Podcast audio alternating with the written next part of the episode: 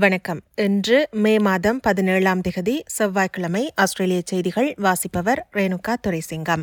ஆஸ்திரேலிய தேர்தல் வாக்குறுதிகளை நிறைவேற்றுவதற்குரிய பணம் எங்கிருந்து பெறப்படும் என்பது குறித்த அறிவிப்பை இன்னமும் வெளியிடாதமைக்கான காரணத்தை லேபர் கட்சி நியாயப்படுத்தியுள்ளது.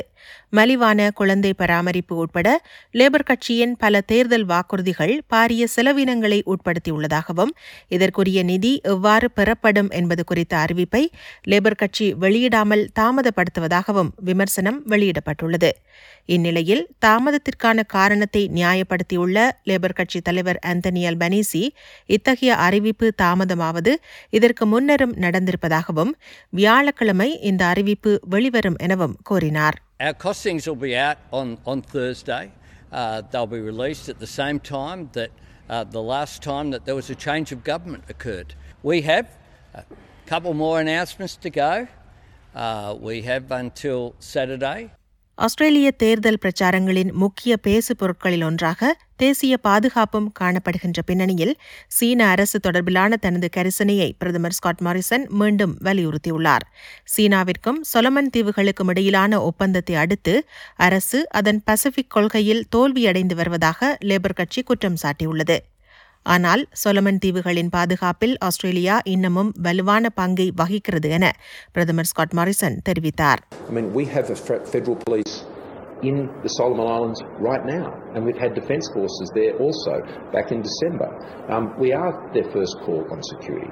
That has always been the case. That has not changed. And to suggest otherwise, I, I think would be wrong. ஒருங்கிணைந்த குற்றச் செயல்களை கண்டுபிடிக்கவென நியூ சவுத் வேல்ஸில் அமைக்கப்பட்ட புதிய குழு பைக்கி கேங்ஸ் மோட்டார் சைக்கிள் கும்பலுடன் தொடர்புடைய பலரை கைது செய்துள்ளது. ஆறு ஆண்கள் மற்றும் ஒரு பெண் என மொத்தம் ஏழு பேர் சிட்னியின் இலவரா தெற்கு கரை மற்றும் வடமேற்கு பகுதியில் வைத்து கைது செய்யப்பட்டுள்ளனர். இக்கைதின் போது போதைப்பொருள் மற்றும் சில ஆயுதங்களும் கைப்பற்றப்பட்டுள்ளதாக தெரிவிக்கப்படுகிறது. இந்த கைதுகள் வெறும் ஆரம்பம் மட்டுமே என நியூ சவுத் வேல்ஸ் போலீஸ் அமைச்சர் போல் டூல் தெரிவித்தார். In a very short period of time, we've been able to make significant arrests. And I want the community to know that this is not going to stop.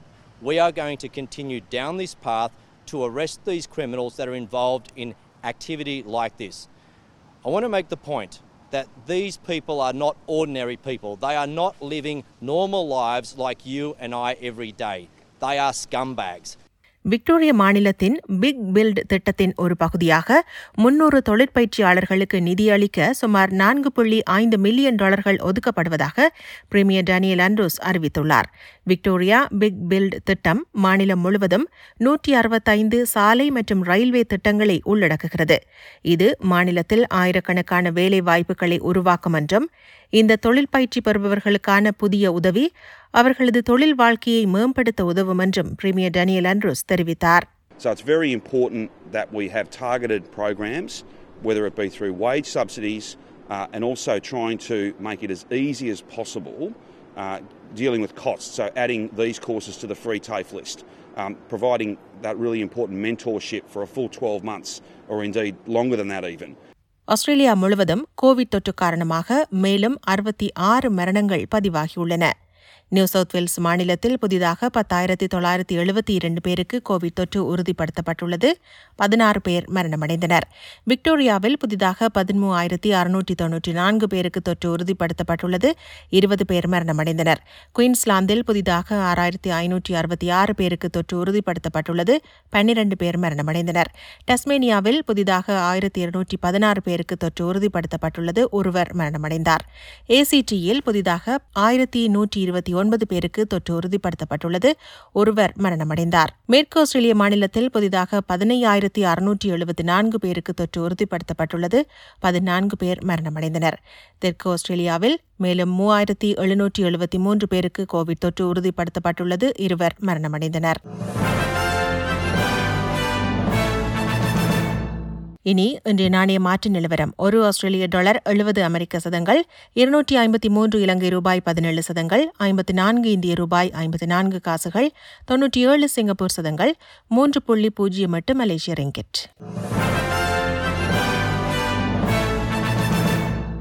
நிறைவாக நாளைய வானிலை முன் அறிவித்தல். Perth மழை இருபத்தி ஒரு Celsius Adelaide மழை பதினெட்டு செல்சியஸ் மெல்பர்ன் மழை பதினைந்து செல்சியஸ் ஹோபாட்டிலும் மழை பன்னிரண்டு செல்சியஸ் கன்பரா மேகமூட்டமாக காணப்படும் பதிமூன்று செல்சியஸ் சிட்னி வெயில் இருபது செல்சியஸ் பிரிஸ்பர்ன் மழை பெய்யக்கூடும் இருபத்தி ஆறு செல்சியஸ் டாவின் வெயில் முப்பத்தி நான்கு செல்சியஸ். இத்துடன் எஸ்பிஎஸ் தமிழ் ஒலிபரப்பு வழங்கிய ஆஸ்திரேலிய செய்திகள் நிறைவு பெறுகின்றன.